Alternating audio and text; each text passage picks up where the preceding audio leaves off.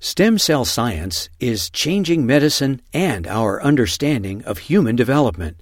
Learn more with the Stem Cell Channel. Visit uctv.tv slash stem cell. So yeah, my lab studies this phenomenon, phenomenon called clonal hematopoiesis, which I think some of you have heard about and, and was talked about a little bit yesterday.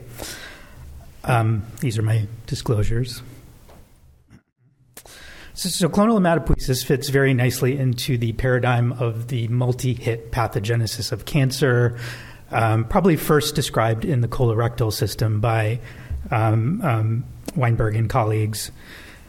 Um, and so when we're young, we have very few mutations in our cells, uh, but these mutations accumulate linearly throughout time, throughout life. Most of these mutations are harmless. They don't have a fitness consequence upon the cell. Um, but rarely a mutation will arise that allows the cell to clonally expand, outcompete its other cells, the wild type cells. And when this occurs in a hematopoietic stem cell, we call this clonal hematopoiesis. Um, and if additional cooperating mutations are acquired later in life, then cancers may result. Uh, and this largely explains why cancer is a disease of aging. It takes time for these cycles of mutation, selection, expansion, mutation, selection, expansion to occur. Um, and this phenomenon is not, you know, unique.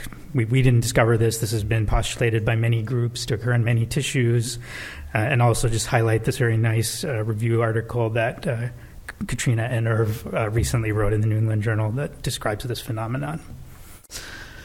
Now, would we expect this process of clonal hematopoiesis to be common or rare with aging? So let's just do a quick back of the envelope calculation. Uh, we know that there are roughly 100,000 hematopoietic stem cells in each of us, a range of about 50,000 to 200,000 hematopoietic stem cells in an adult human. We also know that each HSC acquires about one protein coding mutation every 10 years, which doesn't sound like a big number, but if you multiply these two numbers together, you can calculate that by the age of 70, there will be 1.4 million protein coding mutations in the stem cell pool in each of us, an average of about 70, pro- 70 protein coding mutations per gene. If just one of these is sufficient to give rise to this kind of clonal expansion, we would expect this to be common with aging. Um, and indeed it is. So, this is a, a, graph shown from a paper that we published now almost a decade ago. This is a graph of the, the frequency or the prevalence of these mutant clones as a function of age. And you can see that under the age of 40, these are relatively rare, but increase with prevalence with each decade of life, such that when you look at people who are 70 or older, between 10 to 30% will have a detectable clone circulating in their blood with a cancer associated mutation. Now, based on these studies, uh, me and my co authors proposed a novel clinical entity that we termed clonal hematopoiesis of indeterminate potential, or CHIP for short. It's defined as the presence of one of these cancer associated clonal mutations with a variant allele fraction of greater than 2% in the blood of healthy people, people who do not have any other known hematologic disorder. Um, as I've told you, it's common with aging. Um, but CHIP is also associated with all kinds of other things. Um, so, in our initial studies, we found that there was a 30% increased risk of mortality. Um, there's a tenfold increased risk of developing blood cancers, especially myeloid cancers like AML and MDS. And surprisingly, um, we reported that CHIP was associated with a twofold increased risk of developing coronary heart disease in, in large population cohorts. Recent investigators have also found that CHIP is associated with the risk of heart failure, chronic liver disease, gout, uh, COPD, osteoporosis, diabetes, thrombosis. The list actually just keeps going on and on and on. The common denominator in probably all of these conditions, in addition to being diseases of aging, um, they're all chronic inflammatory diseases or diseases where the immune system is thought to play a major role. And we believe, based on, on multiple studies that I'm not going to go into today, that a lot of the mutations that are found in CHIP um, may increase the innate immune system's capacity for inflammatory gene expression. Um, and then one other recent finding that we've had um, so chip is associated with all these kinds of bad things. We recently found that actually there's one good thing. Chip seems to be associated with a reduced risk of Alzheimer's disease. Um, for reasons we don't fully understand right now, but this was uh, this work was just published earlier this year. So, what I really want to talk about is why do these mutations occur? Why do they exist? Why are they selected for? So, if you think back to the cancer biology classes that you may have taken in college, you learned about things like oncogenes and tumor suppressors. Oncogenes are typically activating mutations in signaling pathways, so think of MYC and RAS. Tumor suppressors are typically uh, inactivated and they're involved in cell cycle checkpoints. So think of things like retinoblastoma and TP53. So we do see those. We see classical oncogenes in CHIP, but they're a distinct minority. Only about 10% of the total mutations uh, will fall neatly into one of these two categories. Instead, the great majority of the mutations occur in genes involved in gene expression regulation, so things like DNMT3A and TET2, which are both methylation modifying enzymes, DNA methylation modifying enzymes. ASXL1, which is a chromatin factor, and then genes involved in the spliceosome. So these are the most common mutations in clonal hematopoiesis. So, why is that? We thought that one of the reasons it's been really hard to figure out why these mutations occur, what are the factors that promote the expansion of these clones, it's not so easy to study this directly in humans. So if you think about um, kind of an ideal study design, you would have hundreds of thousands of people that you have followed for 30 or 40 years, and you'd have serial blood sampling on all of them, maybe every three or four years. And then you track the growth of these individual clones and then perform association tests to see what factors correlate with what different clones.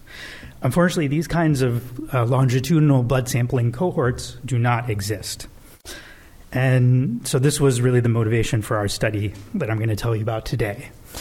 So we want to know what are the factors that influence the rate of clonal expansion uh, in humans. And so we wondered could we invent a method to estimate how these clones are growing, how quickly they're growing from just a single time point? And so let's do a, a, little thought experiment. So remember, I told you that these mutations occur in all, all of your cells, most of them are harmless. We call those passenger mutations. And these passenger mutations have a clock like property, they occur at a linear rate with respect to time. And for hematopoietic stem cells, that rate is 17 single nucleotide variants per year per hematopoietic stem cell. So let's imagine you have two people with CHIP. They have a clone of the same size, and they're currently the same age. And let's say you could sequence the cell of origin for that clone, and you identify that in person one's clone, the cell of origin has 680 passengers. Person's two's clone has 340 passengers. So what we can infer is that person two was likely age 20 when that mutant clone was born.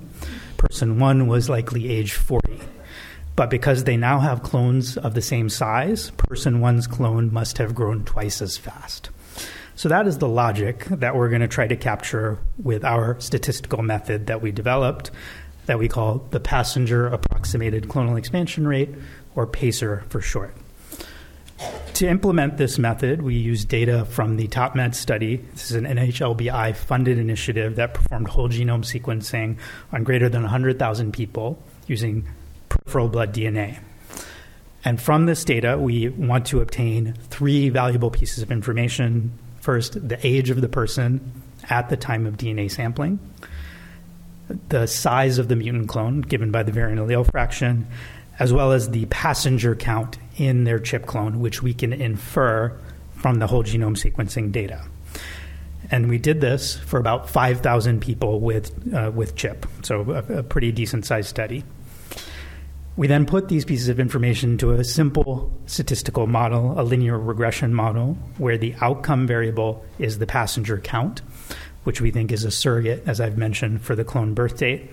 And then the explanatory variables are age, which is a surrogate for how much time has passed, how much, how long has that clone been growing, um, as well as the variant allele fraction, which is a measure of the clone size. And then if you plot the number of passengers versus the input variables, you get a, a, graph that looks somewhat like this. You can draw a line of best fit. And what we're interested in is the residual. So that is the deviance on the y axis, the count of the passengers from the line of best fit for each individual.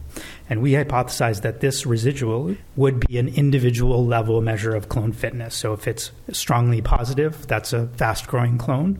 If it's strongly negative, it's a slow growing clone.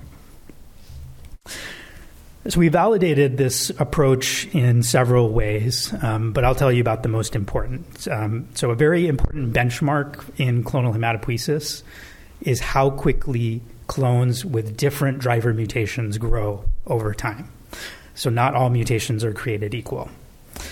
And the Goldmark uh, or benchmark data set that we uh, used was from George Basiliou's lab uh, at Cambridge. This was published last year. Uh, and they did empirical longitudinal sequencing of clonal hematopoiesis in about 400 people.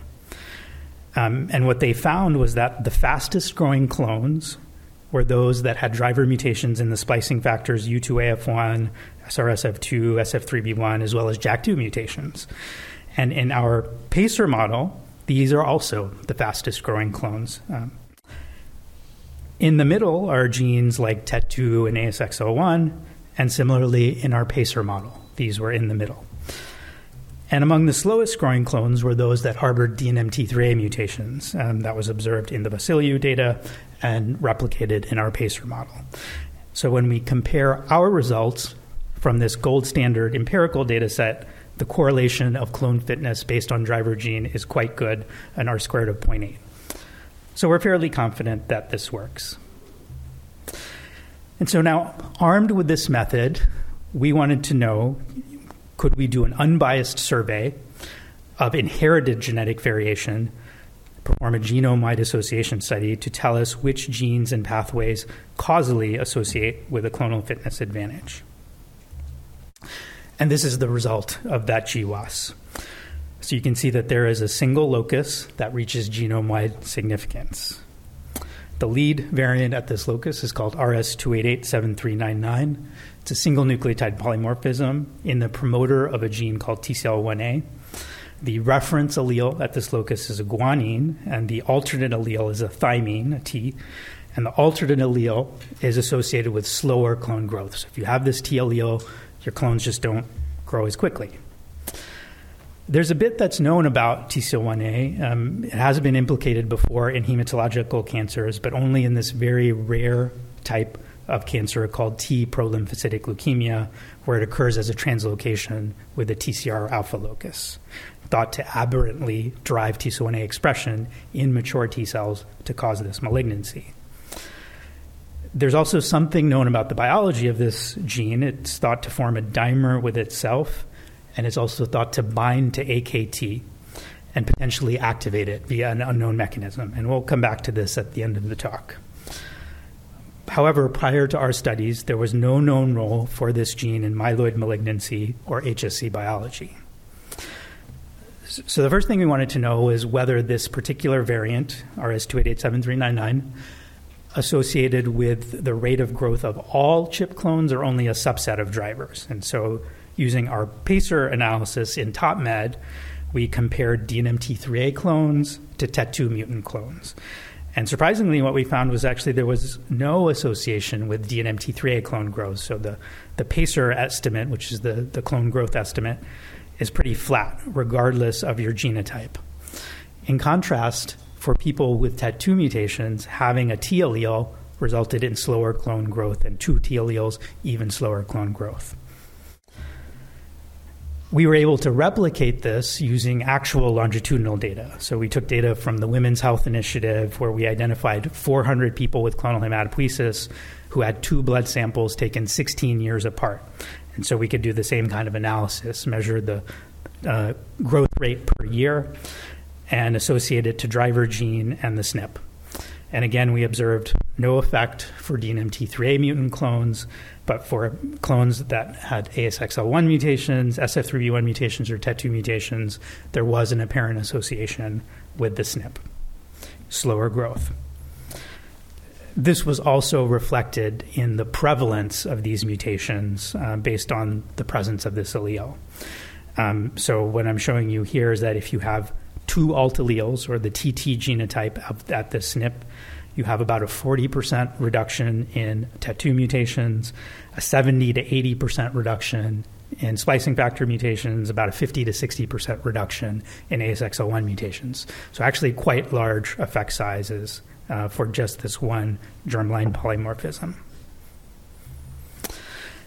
And so next we wanted to know how does this work? So what is this SNP doing? What is this gene doing? How does this explain clonal expansion? And so the first thing you always do when you get uh, one of these results in a GWAS is you try to figure out where that gene is expressed. And we looked in existing data sets, like single cell RNA-seq data sets that are publicly available from healthy people, and TCO1A is not expressed in normal HSCs. It's just not expressed at all. And so this was very perplexing to us. How could this gene seemingly be so important for clonal expansion, but not be on in HSCs? Well, the aha moment was when we actually examined some data from Ravi Majety and Howard Chang's group, this uh, Corsis et al. paper, in which they performed attack sequencing from purified pre leukemic HSCs. So these were people who had AML but had residual pre leukemic HSCs that only harbored the initiating driver mutation. And when we looked in people who had normal HSCs or pre leukemic HSCs without a known driver, we didn't see any activity at this locus. So this is ATAC-seq, so we're looking for open chromatin at the T1A promoter.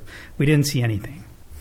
And similarly, when people had DNMT3A mutations in their HSCs, we didn't see anything. However, in the two people who had TET2 mutant pre-leukemic HSCs, there was accessible chromatin at the promoter, suggesting to us that maybe this is a gene that's not normally on an HSCs, but if you acquire the right mutation, it gets aberrantly expressed. So it goes from off to on. To test this more directly, we used um, CRISPR. So we identified donors who had the three genotypes we uh, edited them to have TET2 mutations, DNMT3A mutations, or ASXL1 mutations. We cultured the cells for a bit and then measured TC1A protein level using flow cytometry. And what we found was that indeed in the wild type edited cells, control edited cells, or the DNMT3A edited cells, no TC1A expression. But we did find um, some cells that express TC1A when ASXL1 or TET2 were edited if the donor had the GG genotype. But with each increasing T allele, the proportion of cells that were able to express TCO1A decreased. So this suggested to us that the reason that this T allele is protective, why it slows clonal expansion, is because it reduces TCO1A expression in the setting of these mutations. So that's kind of a, like a loss of function experiment using uh, inherited human genetic variation. Can we test this directly? So to do that, we used an shRNA that we showed knocked down T1A protein about 90% at the protein level, and then did an in vitro clonal expansion assay. So we took HSCs, we edited them either with a control guide or a TET2 guide, and then infected them with lentivirus that either contained scramble shRNA or the T1A shRNA. And so what we observed is that when TET2 is mutated, but the scramble guide is given, we see robust increase in the number of HSCs in vitro, but this was largely abrogated when TCO1A was knocked down. So this shows the necessity of TCO1A for the expansion phenotype. What about sufficiency? So we did the analogous sufficiency experiments by overexpressing TCO1A using a lentiviral vector in human HSCs and uh, we did our 14 day clonal expansion assay, and again, we observed increased expansion of HSCs just by expressing TC1A in these HSCs. This was reflected both in the HSC count at the end of the experiment as well as the number of colony forming units. And finally, we did this um, in vivo as well. We did a mouse competitive transplant experiment where progenitor uh, bone marrow cells were transduced with either the control virus or the TC1A expressing virus competed against wild type bone marrow. And then we followed the mice over time. You can see that the proportion of GFP positive donor granulocytes increases in the mice that got cells transduced with TSO1A, but not in the mice that got the control cells, showing in vivo clonal expansion as well. So, the last part of my talk, I just want to discuss a little bit about the mechanism, and um, I'll admit that this is still a work in progress. So, I told you that TC1A forms a dimer with itself, and it also binds to AKT, potentially activating AKT via a number of downstream mechanisms. And so we wondered if TC1A is expressed, do the cells proliferate more? Um, and we, indeed they do. So when we look for the proportion of cycling cells, we see about a doubling in the number of cells that are in cycle when TC1A is expressed. To better understand the mechanism, we did a, a CiteSeq experiment. So we took HSCs from two different donors, transduced them with either controlled uh, lentivirus or TC1A overexpressing lentivirus, cultured them for some days, um, used antibodies uh, stain the cells with antibodies so we could identify them by cell sur- surface marker phenotype, um, and then did single cell RNA sequencing. And what I'll draw your attention to is that we found that there were four clusters of HSCs slash MPPs um, based on the cell surface marker phenotype. That's how we define HSCs and MPPs. And we wanted to know is, is there what are these different clusters and does TC1A alter the relative proportion of any of these clusters? And so the what we're calling HSC MPP1 is probably kind of a classic proliferative HSC. It expresses a lot of uh, stem identity genes. Um, it's highly proliferative um, and doesn't really express stress response genes. But as you go down to two and three and four, what you observe is less cycling, more stress, um, including genes involved in the integrated stress response as well as genes that are known to be targets of FOXO transcription factors, including genes that inhibit cell cycle like CDKN1A or genes involved in apoptosis. And when we looked to see what happened when TC1A is expressed, we saw that in the, the, the cultures where TC1A was expressed, there were more cells in HSC MPP1 and less cells, or fewer cells in HSC MPP3 and 4, suggesting that perhaps the reason that TC1A promotes clonal expansion is that they, it keeps HSCs in this proliferative state. Is this dependent on AKT? Um, well, we do know that there are some mutants of TC1A that abrogate uh, AKT interaction, specifically this D16G mutant, as well as this 3638 uh, amino acid uh, alanine conversion mutant. And when we did experiments for clonal expansion using these mutants, we did see that there was reduced clonal expansion compared to the wild type version of the protein, suggesting that perhaps it is uh, uh, relevant to AKT.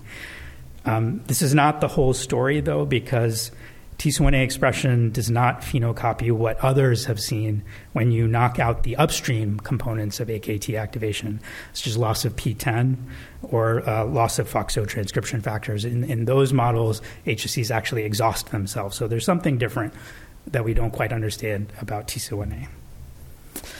And finally, I'll just say that this may also be relevant for heme malignancies um, when we look in the hematopoietic stem cells of patients who have CMML or MDS. We can see TSO1A is expressed in these malignant HSCs. Um, this is at the RNA level. We've also shown this at the protein level. Um, so you can see that in these two high risk MDS cases, the HSCs um, do robustly express TSO1A, uh, but not the, the healthy bone marrow. And so I'll end my talk on on just a summary of what I just said and, and using a very cheesy analogy. So I, I, played a lot of video games as a kid. Um, Nintendo version one was popular at the time, and there was a famous cheat code that you could enter. And if you hit these buttons really fast, it would unlock a superpower for your character. And so I would analogize these mutations like TET2 and ASXL1 as the cell entering that cheat code. And the superpower that is unlocked is the expression of TC1A. And once TC1A is expressed, these cells can now proliferate much more than they normally would. They're resilient to stress, they clonally expand. And that's what causes clonal hematopoiesis. And the reason that we were able to find this is that for some reason there exists in the human genome this SNP RS2887399 that prevents this from happening. So this would be like as if somebody went into the code of the game and deleted the cheat code. So now you can push those buttons as many times as you want. It doesn't give the same effect. Um, and so uh, that's what we think is happening. And, and just to bring it back to what I told you earlier, I think we can now say that at least some of these genes fall into a category of being TSO1A dependent and potentially explaining why they cause clonal expansion. Um, and I'll just acknowledge the people that did this lab to uh, do the, did this work in my lab. Two very fantastic graduate students, uh, J.K. Gopakumar, Josh Weinstock. It was a very close collaboration with Alex Bick at Vanderbilt. Thank you for your attention.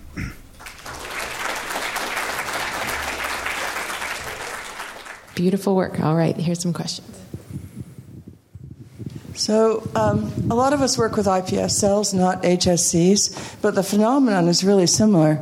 That is, we have clonal expansion of certain mutations that occur in the cultures. Yeah. And we've recently heard a lot of news about CRISPR altering, uh, causing structural variants. We don't know what the they sound bad. They could be fine, but you know it's another thing to be concerned about.